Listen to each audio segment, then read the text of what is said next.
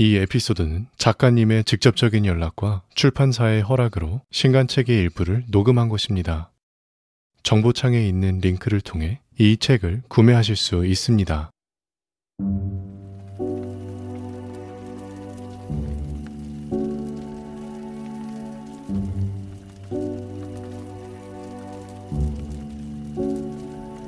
잠잘 때 들려주는 이야기. 풀잎에도 상처가 있다는데. 저자 이창수. 행복 에너지 도서 출판.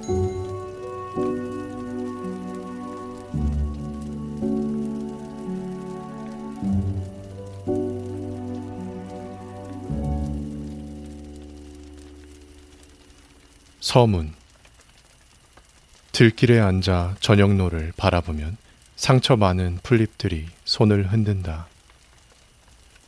상처 많은 꽃잎들이 가장 향기롭다. 풀잎에도 상처가 있다 중 정호승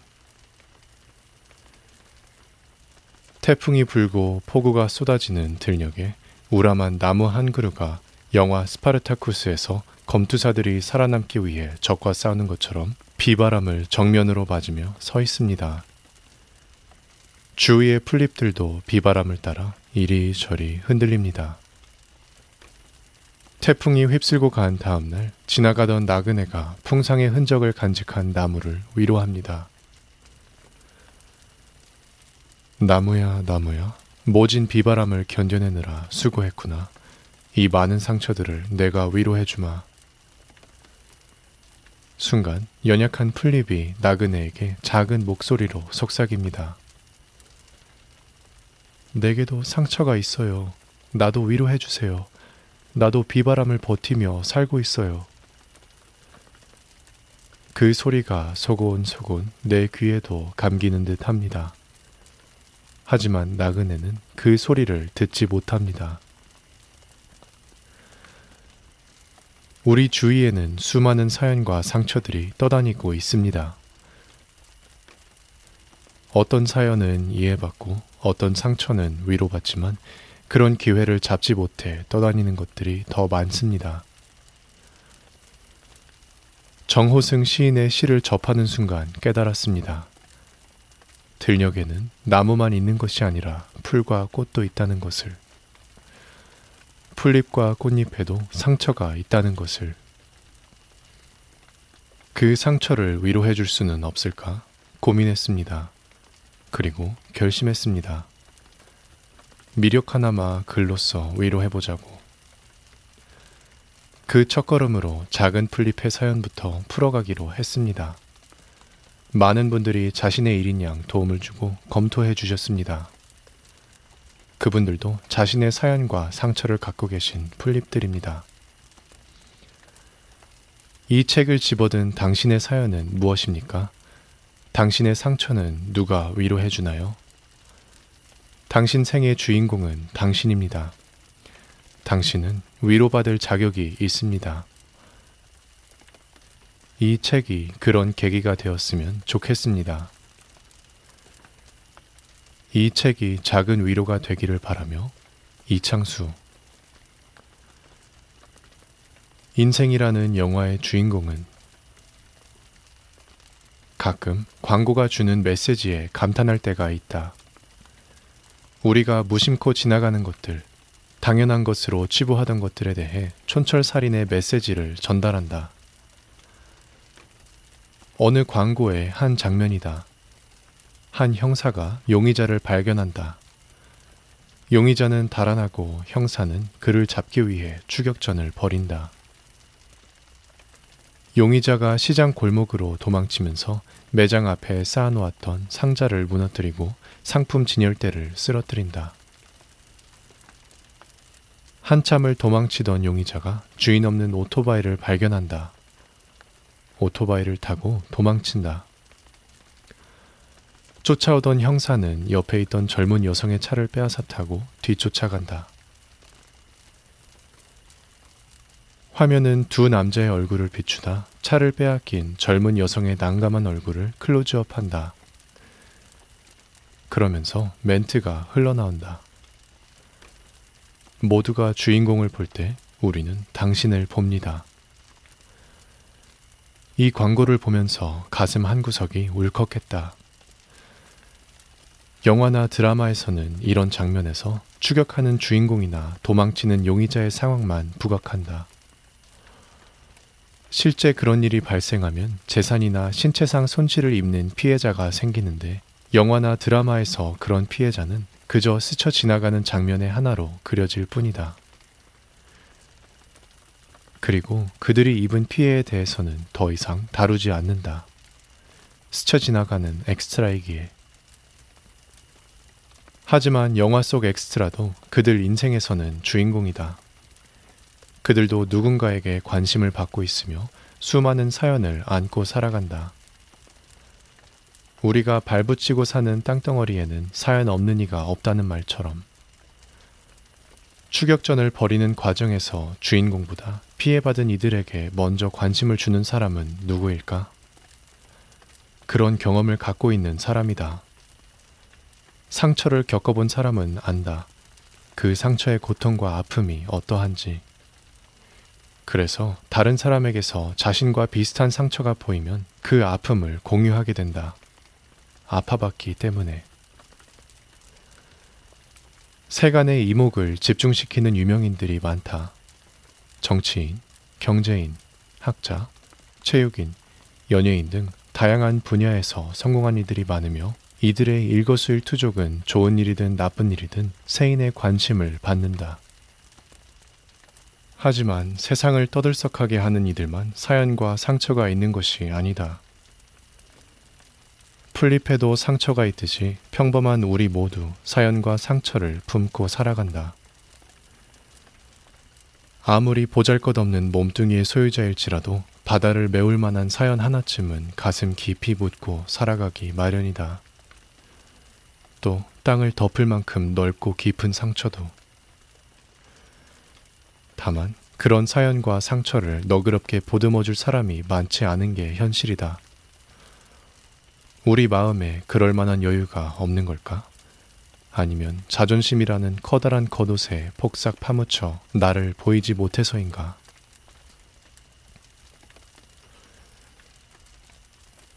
자동차를 빼앗긴 후 넉넉고 바라보며 소가리만 하다 보면 그 상처는 새살이 되지 못하고 점점 굳어져 흉터로 남게 된다.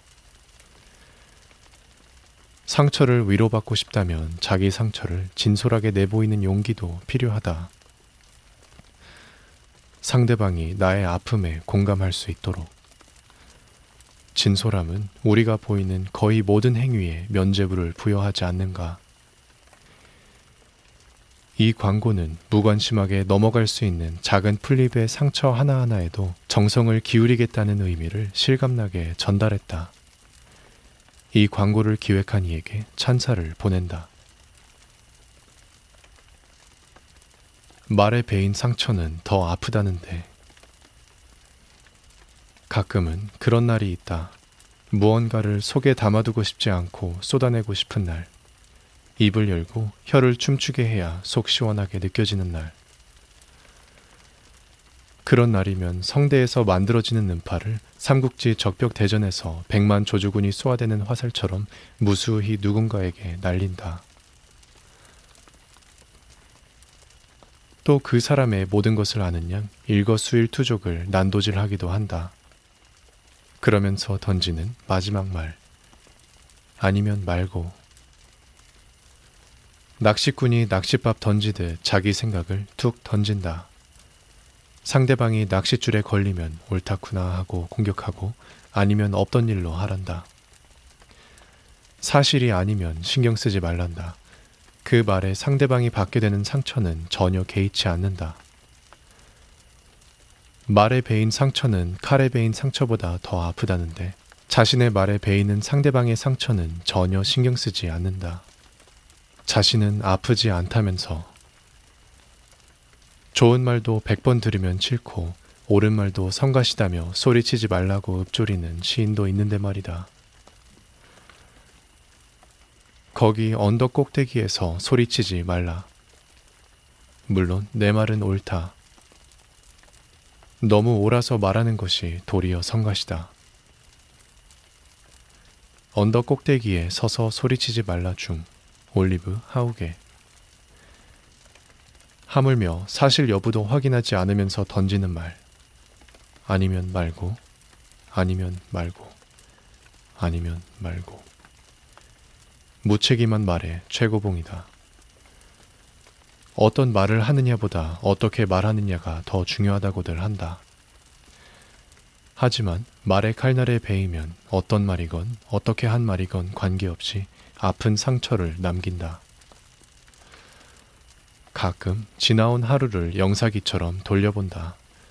그러면서 내 자신을 돌이켜본다.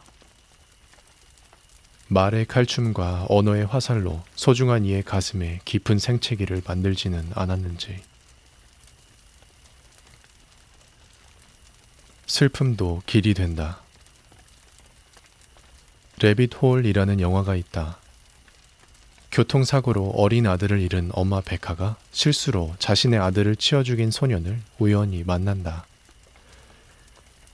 그 소년이 비록 가해자일지라도 그날의 사건을 공유하고 있다는 사실에 소통할 수 있고 그러면서 상실감을 위로받는다. 소년과 베카가 대화를 주고받는다. 소년. 가슴에 얹힌 이 무거운 바위를 어떻게 해야 하나요? 백하. 시간이 지나면 무거운 바위가 점점 작아지면서 나중에는 주머니에 넣고 다닐 수 있는 조약돌만큼 작아지지. 언제부터인가 견딜만 해져. 그러다 가끔은 그 조약돌을 잊어버리기도 해. 하지만 문득 생각나 손을 넣어보면 거기 있는 거야. 그렇게 계속 가는 거야. 슬픔의 유효기간은 저마다 다르다. 어떤 슬픔은 유효기간이 없어서 살아가는 내내 마음을 아리게 하고 또 어떤 슬픔은 잠깐 머물러 있을 정도의 유효기간인 것도 있다. 슬픔은 떨칠 수 없는 그림자이다. 슬픔의 유효기간이 지나기 전에는 아무리 벗어나려고 애를 써도 마음먹은 대로 되지 않는다. 어떻게 마음을 정리해도 마음의 옷장 한켠에 슬픔이 자리 잡고 있다. 미처 정리하지 못한 슬픔은 정리되지 않은 옷자락처럼 한 끝이 삐죽 튀어나와 있고 어떤 슬픔은 서랍 안 깊숙이 넣어두어서 주름이 무늬같이 깊게 자리 잡은 옷처럼 아련한 기억을 만들기도 한다. 슬픔을 극복하기 위해 굳이 아닌 척할 필요도 없다. 또 어설프게 극복할 필요도 없다. 슬플 때는 그냥 슬퍼하자. 내가 말했잖아. 슬플 땐 울어버리라고. 슬픔이 넘칠 땐 차라리 웃어버려. 하늘색 꿈 중 로커스트. 로커스트의 유행가 가사처럼 마음이 흡족해질 때까지 목 놓아 울고 떠들자. 울다 지쳐 그 슬픔이 생채기로 자리 잡을 쯤 가지런히 접어서 옷장 깊숙이 넣어두자. 그리고 백화가 소년에게 말했듯이 가끔은 잊어버린 조약돌, 슬픔이라는 그 조약돌이 문득 생각나면 손을 넣어 만지면 된다. 어차피 그렇게 계속 가는 거라면 그렇게 슬픔의 길을 가면 된다. 바람이 불면 나무가 더 깊게 뿌리를 내리듯 아픔도 길이 되고 슬픔도 결국은 길이 된다는 이철환 시인의 노래처럼. 내려갈 때야 보이는. 아 힘들다. 산행을 좋아하지만 산에 오를 때마다 내뱉곤 한다. 산에 오를 때는 힘이 들어 고개를 숙인 채 올라가게 된다. 그렇다 보니 한겨울 보리가 얼지 말라고 땅을 꼭꼭 밟아주듯 내 등산화가 꾹꾹 밟고 지나가는 길만 보기 일수다. 가끔 고개를 들면 세상의 모든 짐을 지고 가는 것처럼 힘겨워 보이는 앞사람의 뒷모습만 보기도 한다. 그러다 정상에 올라왔을 때나 또는 하산할 때 산의 풍경을 볼 수 있는 여유를 비로소 찾는다. 그 꽃이라는 시가 있다. 내려갈 때 보았네. 올라갈 때 못 본 그 꽃. 삼행의 15글자로 이루어진 이 짧은 시를 읽노라면 가슴 한구석에서 먼지 모를 짠함이 고개를 쳐든다. 산을 오르다 보지 못했던 꽃을 내려올 때 보게 되었다는 이 단순한 표현이 우리 가슴을 뭉클하게 한다.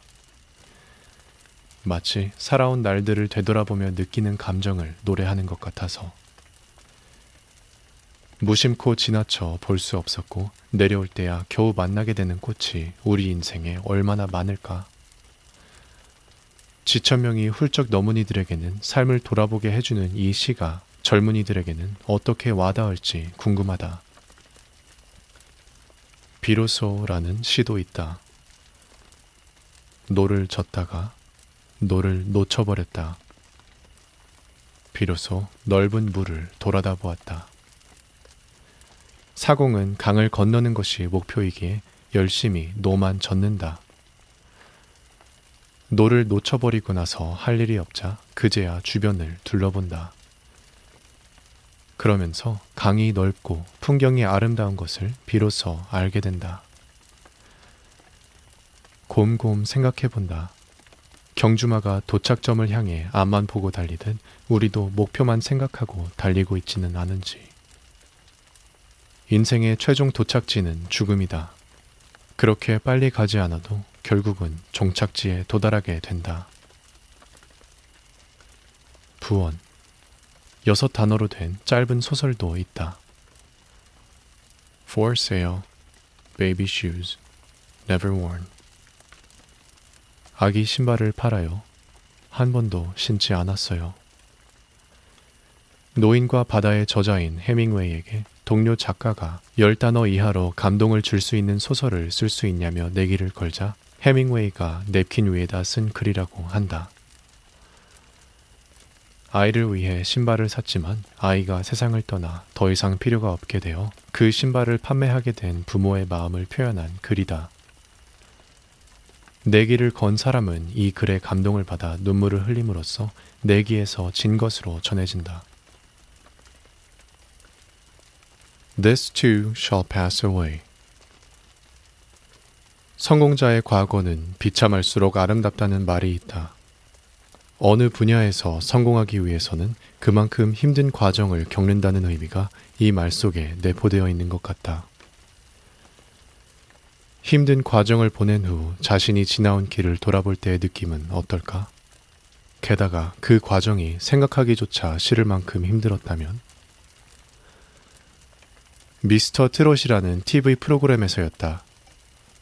13살 된 어린이가 보릿고개를 부르겠다고 했다. 그런데 공교롭게 심사위원 중에 그 노래의 원곡자가 포함되어 있었다. 보릿고개란 여름 작물인 보리가 여물지 않은 상태에서 지난해 가을에 수확한 식량이 다 떨어진 4월에서 5월의 춘군기를 표현하는 말이다. 그 시기에는 풀뿌리와 나무 껍질 등으로 끼니를 잇고는 했다. 우리나라가 보릿고개에서 벗어난 것은 1960년대 후반 경제개발 5개년 계획이 실시된 이후부터라고 한다. 웬만한 성인들도 경험하지 못했을 이런 보릿고개를 갓 13살 된 어린아이가 경험했을 리가 만무하다. 그럼에도 불구하고 그 어린이는 성인 가요 무대에서 나훈아가 어머니를 생각하며 모정의 세월을 그립게 부르는 것처럼 보릿고개를 구성지게 불렀다. 심사위원들은 나이에 걸맞지 않게 트롯을 부르는 어린이가 신기하고 귀여웠는지 모두들 자리에서 일어나 박수치고 웃고 있었다. 그런데 정작 원곡자는 무거운 표정으로 바라만 보다가 고개를 좌우로 서너 번 저었다. 그 장면을 보는 순간 그 이유를 생각해 봤다. 경험하지 못한 것을 경험한 것처럼 부르는 것이 불편했나 보다. 하지만 내 예상은 여지없이 빗나가고 말았다. 잠시 후 원곡자 눈에서 눈물이 주르르 흐르는 것이었다. 그는 당시 배를 골아가며 힘들게 살아왔던 기억이 떠올라 자신도 모르게 눈물이 나왔다고 한다. 눈물은 눈에만 있는 게 아닌가 보다. 눈물은 아련한 기억 속에도 있고 저 깊은 마음 속에도 있는 듯 하다. 눈물은 소리가 없는 슬픔의 언어인가 보다. 간혹 청혼할 때 남자가 여자에게 앞으로 꽃길만 밟고 살도록 해주겠다라고 말하기도 한다. 하지만 꽃길만 밟고 사는 삶이 어디 있으랴. 사람들은 누구나 자신만의 어렵고 힘든 시기를 겪는다. 힘들었던 시기를 지난날의 추억으로 떠올리기 위해서는 지금의 삶이 당시보다 나아야겠지만 현재의 삶이 나아지지 않았더라도 실망하지는 말자. 아직은 흔들리고 있는 중이라고 생각하면 되니까. 도종환 시인이 노래한 것처럼 흔들리지 않고 피는 꽃은 없으니까. 흔들리지 않고 피는 꽃이 어디 있으랴. 이 세상 그 어떤 아름다운 꽃들도 다 흔들리며 피었나니. 흔들리며 피는 꽃 중 도종환. 그럼에도 불구하고 지금의 삶이 참을 수 없을 만큼 힘들다면 렌튼 윌슨 스미스의 시 제목에 기대어 보자. This too shall pass away. 이 또한 지나가리라. 진실한 위로는 귀로. 다른 이의 이야기를 잘 들어주는 동료가 있다. 그녀는 사람들과 대화할 때 말하는 사람의 두 눈에 자기 시선을 일치시키며 듣는다. 마치 세상에 존재하는 것이 그 말뿐이라는 것처럼. 그리고 그 사람의 이야기에 공감하면서 고개를 끄덕인다. 대화하는 사람과 시선을 나누는 일은 참으로 소중하다. 눈을 동그랗게 뜨고 상대를 응시하는 행위는 대화할 때뿐만 아니라 우리 삶에서 꽤 의미 있는 동작이다. 특히 대화하면서 상대를 진지하게 응시하는 것은 난 당신의 사연에 관심이 있어요. 당신에게 공감할 준비가 되어 있어요. 라는 의미일 수도 있다. 누군가에게 집중하고 공감해 주는 것은 말하는 사람에게 큰 위로가 된다. 위로란 잘 익은 언어를 적정한 온도로 전달할 때만 효능을 발휘하는 것이 아니다. 차분히 귀 기울여 주는 것만으로도 큰 위로가 된다. 사람은 자신의 고민을 누군가에게 털어놓지 못하면 견디지 못하는 생물종일지도 모른다. 어떤 비밀일지라도 자신만의 가슴에 품고 있는 것보다는 누군가와 같이 그 무거운 짐을 나누고 싶어 한다. 죽기 전에라도 비밀을 털어놓고 싶어서 대나무 숲으로 달려가 임금님 귀는 박나귀 귀이라며 목 놓아 외친 북두장처럼 자신의 비밀을 사연을 누군가에게 털어놓고 싶어 한다. 사람의 귀가 둘이고 입이 하나인 이유는 입술의 근육을 움직이는 것보다 고막을 더 많이 진동시키라는 하늘의 뜻이라고들 하지만 귀를 여는 것보다 입을 열고 싶어 하는 것이 우리네 심성인지도 모른다. 지인들과의 술자리에서 위로에 대한 이야기가 술안주로 나온 적이 있다. 지인 한 사람이 자신의 경험을 씁쓸한 표정으로 털어놓았다. 그가 한 이야기를 각색해 본다. 딸이 남자친구와 헤어져서 너무 슬퍼했다. 내가 알고 있는 사랑에 대한 경험과 지식을 총동원해 딸을 위로해 주었다. 세상에 남자는 많다. 좋은 사람을 곧 다시 만나게 될 거다. 사람에게 받은 상처는 사람으로 치유된다. 열심히 살다 보면 그 아픔은 곧 잊혀질 거다. 내 말을 들은 딸은 표정이 펴졌고 고개를 끄덕였다. 그리고 웃었다. 위로가 된 것 같았다. 아빠 역할을 할 수 있어서 다행이다. 내 자신이 자랑스럽고 뿌듯했다. 그런데 다음 날 아내가 말했다. 딸이 새벽까지 잠 못 이루고 눈물을 흘렸다고. 그제야 알게 됐다. 내가 해준 위로가 딸에게 별 도움이 되지 않았다는 사실을.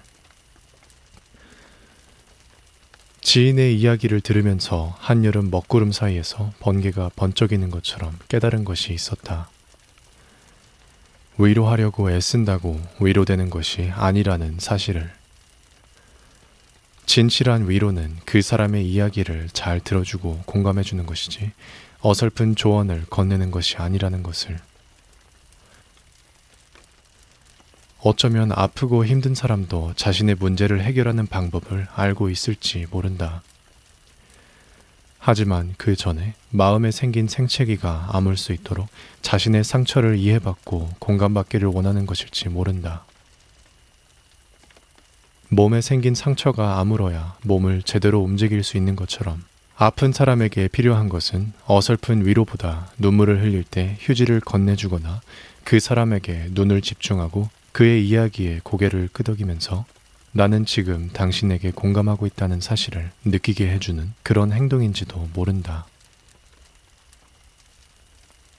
위로는 헤아림이라는 땅 위에 피는 꽃이라며 잔잔하게 읊조린 어느 작가의 말이 떠오른다. 과정이 전달되는 선물. 띵동. 스마트폰에서 맑은 소리가 났다. 지인이 보내준 기프티콘이다. 얼마 전 퇴임한 동료가 고마움의 표시로 보낸 선물이다. 퇴임으로 이해관계가 전혀 없는 사이가 됐음에도 불구하고 선물을 보내준 동료에게 고마운 마음이 들었다. 그러면서도 마음 한편으로는 얼굴을 마주보며 그동안의 노고에 대해 감사의 인사를 나눌 수 있었으면 더 좋았을 텐데 라는 아쉬움도 살짝 피어올랐다. 1인 1 스마트폰인 세상이다. 많은 정보들이 공기를 타고 다른 이들에게 전달된다. 감사의 마음은 물론 심지어 가족의 생계를 부양하기 위해 모든 것을 다 걸고 다니는 직장에서 해고한다는 통지도 문자로 보내는 세상이다. 경우에 따라 문자로 주고받을 때 감사의 의미를 편하게 전달할 수 있다. 또 해고처럼 불편한 사실을 전달해야 할 때 미안함을 피할 수도 있고 하지만 구닥다리 세대여서인지 눈을 마주보며 귀로 목소리를 전달하는 아날로그 방식이 감사의 마음과 미안함을 더 잘 전달할 수 있을 거라는 생각에 그런 변화에 대한 아쉬움이 사라지지 않는다. 직장 생활 초창기 월급날이 생각난다. 당시에는 월급을 봉투로 직접 받았다. 월급 봉투를 받는 순간은 한 달간의 노력에 대한 보상을 받는 듯한 뿌듯함과 짜릿함을 느끼곤 했다. 그리고 월급 봉투를 아내에게 줄 때는 왠지 어깨에 힘도 들어갔고 가장이라는 책임감도 더 진하게 느낄 수 있었다. 그런 감정은 고됨이라는 상처에 바르는 연고 같다. 상처에 새 살을 돋게 하는 치료제 같은 역할을 한다고나 할까. 하지만 지금은 모든 것이 온라인으로 이루어지는 세상이다. 월급날에는 통장에 숫자만 찍힌다. 숫자로 지급되는 월급은 뭔지 모를 허전함을 남긴다. 사뭇 아쉽기만 하다. 과거의 기억은 어찌 보면 물과 같다. 손으로 물을 떴을 때 손가락 사이로 빠져나가는 물처럼 빠져나가는 것을 무작정 부여잡을 수만은 없다. 하지만 잠시나마 머물렀던 것의 추억은 삶을 더 풍요롭게 하는 것 같다. 선물은 마음을 보여주는 일이다. 기프티콘을 보면서 결과만 전달하는 선물보다 과정까지 전달하는 선물이 그리워진다. 정제의 어려움. 드라마 블랙독의 한 장면이다. 따돌림을 당하고 있는 주인공에게 그나마 말을 걸어주던 동료가 직장을 떠나게 됐다. 그녀가 선물해준 책갈피에 눈을 사로잡는 문구가 있었다. 밉게 보면 잡초 아닌 풀 없고 곱게 보면 꽃이 아닌 사람 없다. 안반 사이를 솟아오르는 순수한 지하수처럼 마음을 맑게 하고 무더운 여름에 불어오는 시원한 바람처럼 청량감을 안겨주는 문구였다. 왠지 시의 한 구절일 것 같았다. 시간이 지나면 잊힐까봐 바로 인터넷을 검색했다. 역시나였다. 밉게 보면 잡초 아닌 풀이 없고 곱게 보면 꽃 아닌 사람이 없으되 내가 잡초되기 싫으니 그대를 꽃으로 볼일이로다. 마음이 아름다운 자여 그대 그 향기에 세상이 아름다워라. 마음이 아름다우니 세상이 아름다워라. 이체 시를 모르던 사람이 시를 얕잡던 사람이 글을 쓰면서 시를 다시 보게 됐다. 시간과 드잡이 해가며 쓰고 지우기를 반복하고 단어를 고르고 고치면서 글을 정제하는 것이 얼마나 힘든 일인지 알게 됐다. 또 절제된 표현과 문장으로 전달하고자 하는 것을 전달하는 것이 얼마나 어려운 일인지 경험한 후에야 비로소 알게 됐다. 우리의 삶도 그러하리라. 자기 피아르 시대이기에 자신을 알리기 위한 다양한 방법들이 홍수의 제방을 타고 넘는 강물처럼 넘쳐난다. 하지만 절제되고 정제된 결과물을 찾기란 생각만큼 쉽지 않다. 절제한다는 것은 또 정제한다는 것은 자신을 지우고 갈고 닦아야만 가능한 것이기에 천천히 보면 다른 게 보인다. SRT를 타고 부산에 갔다. 두 시간 반 만에 도착했다. 별로 지루한 느낌도 없었다. 승차감도 좋아서 편안히 잠도 자고 책도 읽을 수 있었다. 과학 기술의 발달이 우리 생활을 편하게 해주는 것은 분명한 것 같다. 하지만 받는 것이 있으면 주어야 하는 것이 있고 얻는 것이 있으면 잃는 것도 있는 것이 세상의 이치다. SRT는 우리에게 시간 단축과 편안함을 가져다 준 반면 흔들리는 열차에 몸을 맡기고 차창 밖에 펼쳐지는 풍경을 감상하는 여행의 맛을 느끼게 해주는 그런 정취는 많이 사라졌다. 여행의 재미란 아무래도 새로운 풍광과 새로운 사람을 만남으로써 일상에서 벗어나는 것이다.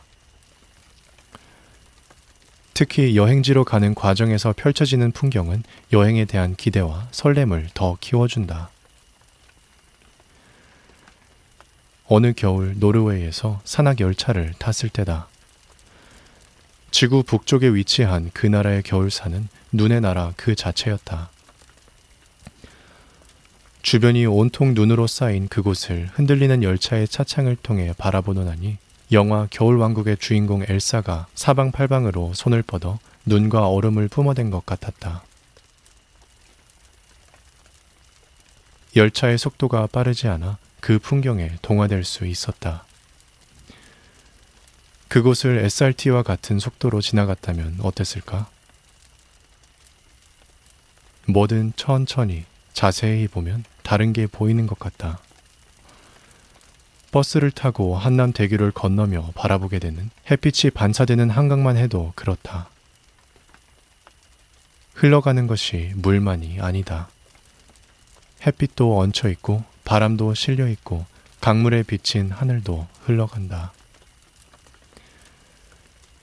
빨리 흘러가는 것에만 집착하느라 정작 가치 있는 것을 바라보지 못하고 사는 것은 아닐까? 두 눈이 확 떠지는 무언가를 발견하지 못하는 게 아니라 스스로 눈을 감고 살아가는 것은 아닐까? 느림은 그 나름대로의 미학을 갖고 있다. 바쁘게 돌아가는 세상의 톱니바퀴에 맞물려 무엇을 위해 살아가는지 잊고 있지는 않은지 가끔은 거북이처럼 느린 걸음을 내디디면서 주위를 둘러보자. 그러면 인생의 바다에서 숨겨진 보물을 찾을 수 있지 않을까 생각해 본다. 부원. 버스를 타고 지나가다 본 주유소에 걸려 있는 현수막 문구가 유독 마음에 와닿는다. 천천히 가다 보면 사람이 보입니다. 내가 선택한 길에서 그래, 이거야. 오래전 한 예능 프로그램에 인생 극장이란 코너가 가끔 떠오르곤 한다. 선택의 기로에서 어느 한 길을 선택했을 때와 다른 길을 선택한 다음 현재 어떻게 변했을지 비교하는 내용이다. 예를 들자면 나를 좋아하는 사람과 결혼했을 때와 내가 좋아하는 사람과 결혼했을 때의 결과는 어떻게 다를까라는 등의 이야기다. 우리는 인생의 길을 걸으며 수많은 갈림길과 만난다. 그 순간 선택의 기로에 선다. 강남역 사거리나 번화한 도로의 사거리에는 안내판이 있지만 안타깝게도 인생의 사거리에는 이정표가 존재하지 않는다. 불친절하기 짝이 없다. 안내판이 없다는 건 그 길을 걸으며 새로운 길을 만들어 가야 한다는 것을 의미한다. 그 갈림길에서 어느 길로 갈지 선택해야 하는 순간 시험 문제를 풀 때 공부한 내용이 생각나지 않아 머리를 두 손으로 부여잡고 괴로워하는 것처럼 고민하기도 하고 밤새 공부한 내용이 시험 문제로 나와 확신을 갖고 답을 고르는 것처럼 자신있게 한쪽 길을 선택하기도 한다. 그리고 팡파르를 불며 힘차게 그 길의 발걸음을 내딛기도 하지만 초겨울 호수 위에 살짝 얼어붙은 얼음 위를 걸어가듯 조심스레 발을 내딛기도 한다. 우리가 내딛는 길이 인생에서 똑 부러지는 정답을 얻을 수 있는 딱 맞는 길이기를 희망하지만 그렇지 않다는 것은 엄마 품에 안겨 있는 젖먹이도 알 수 있으리라. 그보다는 정답에 가까운 길을, 아니, 어쩌면 그 길이 정답에 가까운 길이 되기를 희망하면서 내딛는 것이리라. 그럼에도 불구하고 확신 있는 선택이든 아니면 고민과 함께 뒤죽박죽 돼버린 선택이든 간에 미련이 남는다. 저 길로 갔으면 좀 더 낫지 않았을까라는 후회가 안개처럼 자신을 감싼다. 그러면서 선택하지 못한 길을 되돌아보곤 한다. 하지만 선택하지 못한 어쩌면 선택하지 않은 그 길이라고 종착점까지 레드카펫만 깔려 있을까? Absolutely not. 누구나 짐작할 수 있다. 그 길로 가더라도 결국은 다른 후회, 어쩌면 같은 종류의 후회를 하게 되리라는 것을. 먼 훗날 어디에선가 나는 한숨을 쉬며 말할 것입니다. 숲 속에 두 갈래 길이 있었는데 나는 사람이 적게 간 길을 택했노라고. 그래서 모든 것이 달라졌다고. 가지 않은 길 중 로버트 프로스트 어느 책에서 고개를 끄덕이게 하는 문구를 보았다. 칭찬의 기술 중 가장 중요한 기술은 가끔씩 자기 자신을 칭찬하는 것이라고. 이렇듯 자신이 만들어가는 길을 걸으면서 힘이 들 때는 자신을 격려하고 위로해주자.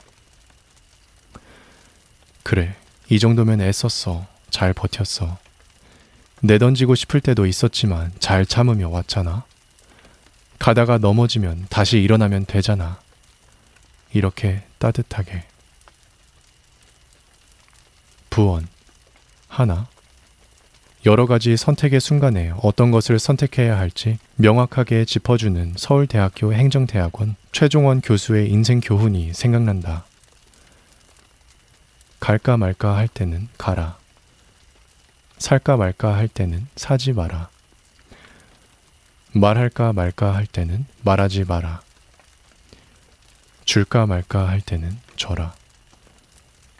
먹을까 말까 할 때는 먹지 마라. 둘. 우리는 어떤 일에서 실패를 맛보는 것보다 무언가를 시도하지 못했다는 사실을 깨달을 때 더 깊은 무력감에 빠지곤 한다. 무언가 할지 말지에 대해 내게 물어보는 사람에게는 다음과 같이 말하곤 한다.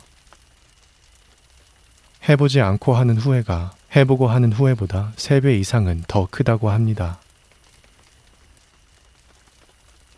천 번을 내딛기란 아들과 사우나에 같이 갔다. 본의 아니게 둘이 전면 거울 앞에 서게 됐다.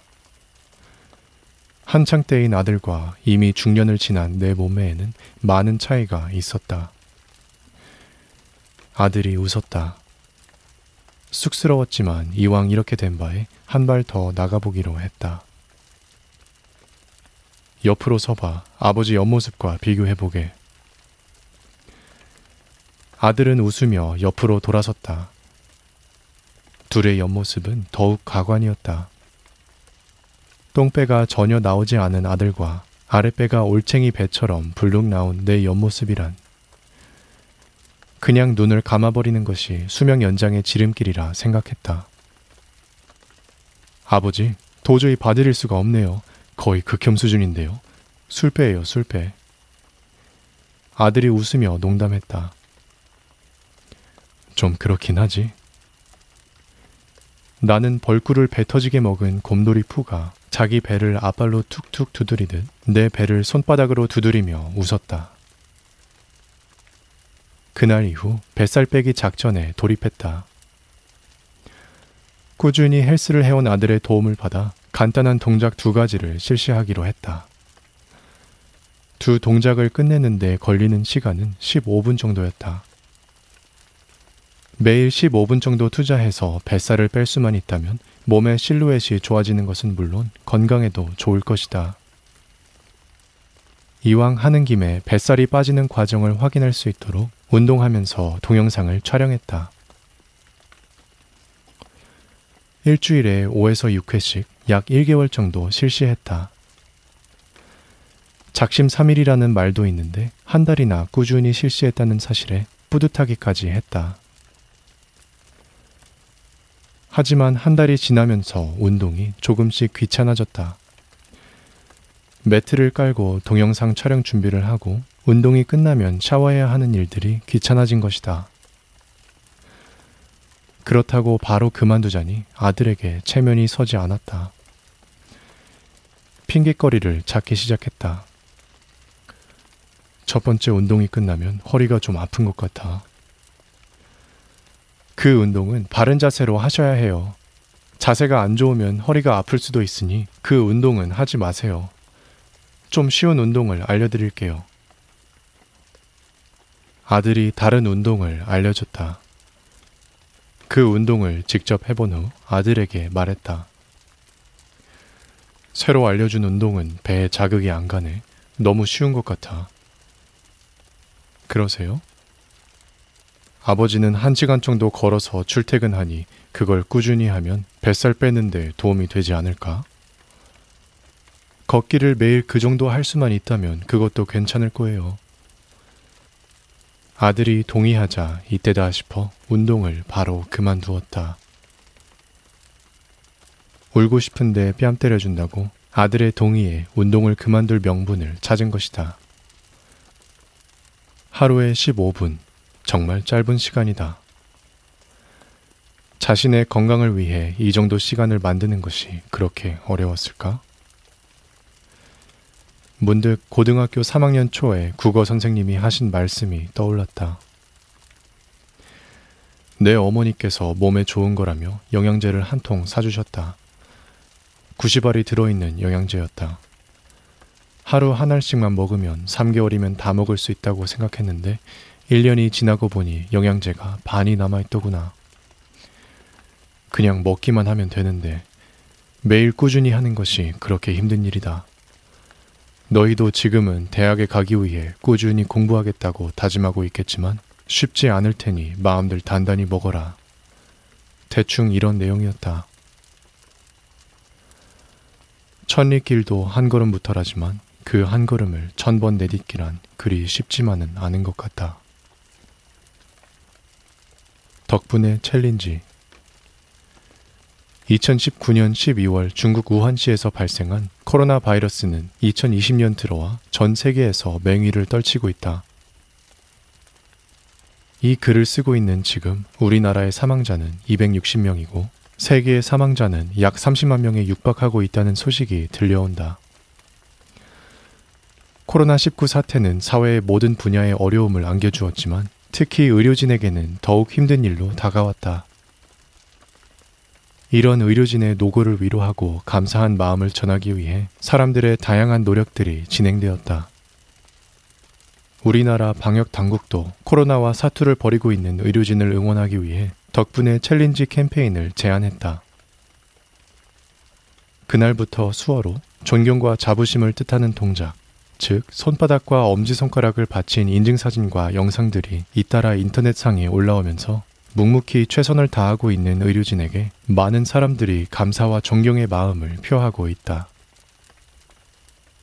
또한 의료진뿐 아니라 온 국민이 이 힘든 시기를 같이 극복해 나가자며 총 24팀 36명의 인기 가수가 참여해 만든 상록수 2020이라는 노래 역시 우리의 가슴을 뭉클하게 한다. 전 세계적으로도 바이러스 대유행에 맞서 싸우는 의료 종사자들을 위해 유명 팝스타들이 대거 출연한 온라인 콘서트 One World Together at Home이 진행됐다. 이 행사를 통해 1,500억 원이 넘는 기부금이 마련되었고 이를 의료진 지원에 사용하기로 했다고 한다. 이런 소식은 의료진들뿐만 아니라 보고 듣는 모든 이의 가슴을 따뜻하게 한다. 이런 배려와 따뜻한 마음은 어려움을 극복해내는데 큰 밑거름이 된다. 세상이 살만한 곳이라는 것을 느끼게 해준다. 코로나19는 우리 모두에게 또 다른 세상을 열어주었다. 체계적인 방역 시스템, 정부의 신속하고 투명한 정보 공개 및 국민들의 적극적인 협조로 코로나 사태가 신속하게 진압되는 중이다. 그리고 우리나라의 방역 시스템이 세계 표준 모델로 인정받으면서 세계 각국 정상이 도움을 요청하는 등 코로나19 사태로 우리나라의 위상이 전 세계적으로 높아졌으며 이로 인해 많은 사람들이 자부심을 느끼고 있다. 한동안 헬조선을 외치며 우리나라는 살기 힘들며 희망이 없다던 젊은이들이 이제는 대한민국 국민이라는 것을 자랑스러워한다. 이와 관련된 언론 기사마다 감사한 마음과 뿌듯함을 표현한 긍정의 댓글이 줄을 잇고 있어 보는 이들의 마음도 흐뭇해진다. 따뜻한 햇빛이 대지를 덮은 눈과 얼음을 녹이듯 긍정의 언어는 우리의 굳은 마음을 녹여주고 다친 마음을 열어준다.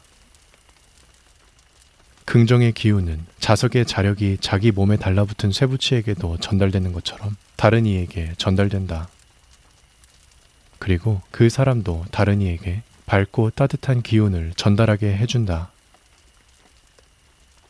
긍정적 표현이 주는 효과에 대한 실험을 TV에서 시청한 적이 있다. 두 개의 투명 용기에 갓 지은 쌀밥을 넣은 후 그 용기를 많은 사람들이 근무하는 사무실에 두었다. 사무실 사람들은 약속에 의해 한쪽 쌀밥에는 매일 고맙다. 넌 나에게 힘을 주는 고마운 존재다. 넌 나에게 필요한 존재야 라는 등 긍정적인 말을 해주었고 다른 쪽 쌀밥에는 넌 나를 살찌게 하는 나쁜 존재야. 넌 나쁜 밥이야 라는 말처럼 부정적인 말을 했다. 그렇게 일주일을 지낸 결과 사람들이 긍정적인 말을 해준 투명 용기 안의 쌀밥은 일주일이 지나도 상하지 않았지만 매일 부정적인 말을 해준 투명 용기의 쌀밥에는 보기 불편할 정도로 곰팡이가 많이 쓸어 있었다. 긍정적이거나 부정적인 말이 밥의 부패에도 영향을 준 것이다. 이처럼 생명이 아닌 밥알도 그런데 하물며 사람에게랴. 긍정의 언어는 거친 사막을 걷고 있는 나그네에게 목마름을 채워주는 오아시스와 같다. 삶의 에너지를 부여하는 생명수이다. 우리가 걸어가는 인생의 길에는 편안한 신장로도 있지만 거친 자갈길이나 가시밭길도 있다. 그 힘든 길에서 지쳐 있는 상대에게 위로와 격려가 담긴 긍정의 언어를 보내주자. 그럼으로써 세상은 그래도 살만한 곳이라는 것을 느끼게 해주는 것은 어떨까 생각해 본다. 쉼표, 삶의 여백. 매주 주말이면 전국의 산에 등산객들이 북적인다. 우리나라 등산 인구는 1,500만 명에 육박한다고 한다. 성인 인구 3,500만의 약 43%가 등산을 한다는 결론이다. 나 또한 그 중 한 명이다. 백대 산행이라는 것이 있다. 우리나라의 백대 명산을 모두 등반하는 것이다. 한 유명 아웃도어 업체에서 백대 명산 모든 정상에서 자기 회사의 로고가 박혀 있는 타올과 함께 찍은 인증샷을 보내면 추첨을 통해 해외 산행을 시켜준다는 것을 알게 됐다. 그래서 백대 산행에 도전하는 사람이 급격히 많아졌다고 한다. 경남 함양에 있는 황석산에 등반했을 때의 일이다. 홀로 산행하는 여자 산우님을 보았다. 아무리 산행 인구가 많아도 여자 혼자 산행하는 경우는 드문 일이다. 내려오는 도중 그 산우님과 이야기를 나누게 되었다. 그녀가 백대 산행을 한다는 것을 알게 됐다. 몇 개의 산을 다녀왔는지 물어봤더니 아흔 두 개째란다. 그것도 1년 반 만에. 짧은 시간에 어떻게 그렇게 많은 산을 다녀왔는지 놀라웠다. 그녀가 말한 사연인 즉 이렇다. 이렇게 본격적으로 산행하게 된 이유가 있습니다. 처음에 저랑 같이 백대 산행을 시작한 분들이 3명이 더 있었는데 저만 대충 다니고 그분들은 아주 열심히 해서 1년 만에 백대 산행을 마쳤습니다. 그리고 그 아웃도어 업체에 인증샷을 보냈는데 거짓말처럼 3명 모두 당첨이 됐어요. 두 명은 히말라야의 안나푸르나 산행에, 한 사람은 페루의 트레킹에. 그 소식을 들은 제 기분이 어떻겠습니까? 같이 시작한 4명 중 3명은 100대 명산을 완주했고, 게다가 모두 해외 산행에 당첨됐는데 저만 나고 했다는 생각이 들더라고요. 그래서 다시 도전하게 된 겁니다. 현재 90여 개 산을 다녀왔더니 안 가본 산이 별로 없더라고요. 그러다 보니 최근에는 홀로 산행하는 경우가 많아졌어요. 이 산호님을 만나 여러 번 놀랬다. 90여 개를 1년 반 만에 등정했다는 사실에 놀랐는데 1년 만에 100개 산행을 끝낸 사람들이 있다는 말에 더 놀랐고 그 3명 모두 해외 산행에 당첨됐다고 해서 또 놀랐다. 이 사람이 눈에 불을 켤만 하겠구나. 하지만 그녀의 뒷말이 씁쓸한 여운을 남겼다. 그런데 너무 짧은 시간에 많은 산을 다니다 보니 제가 어느 산을 다녀왔는지 잘 모르겠더라고요. 또 어느 산에 어떤 맛이 있었는지도 모르겠어요. 그렇다고 여기까지 와서 그만둘 수도 없고. 그녀는 산행을 즐기는 것이 아니었다. 단지 숙제를 하고 있을 뿐이었다. 술을 마시는 사람은 안다. 술 마실 때 단계가 있다는 사실을. 처음엔 분위기로 시작하면서 분위기가 술을 마신다.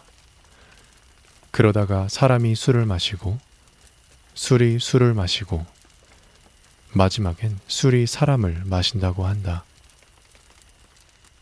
목표가 우리 삶을 움직이게 하는 힘이 될 수 있지만 그 목표가 우리의 모든 것을 마셔버리지는 않는지 경계하는 지혜가 필요하다. 동양화에는 여백의 미라는 것이 있다. 대상의 의미를 더욱 잘 전달하기 위해서는 적절한 여백, 즉, 빈 공간이 필요하다는 뜻이다. 보이지 않는 것이 보이는 것보다 더 넓고 깊음을 나타낸다는 의미이기도 하다. 여백이 없는 그림은 우리를 숨가쁘게 한다. 우리의 삶도 마찬가지인 것 같다. 내 삶이 무엇인가에 휩쓸리지 않기 위해서는 여백을 줄 수 있는 지혜가 필요하다. 공백과 심표가 필요한 것이다.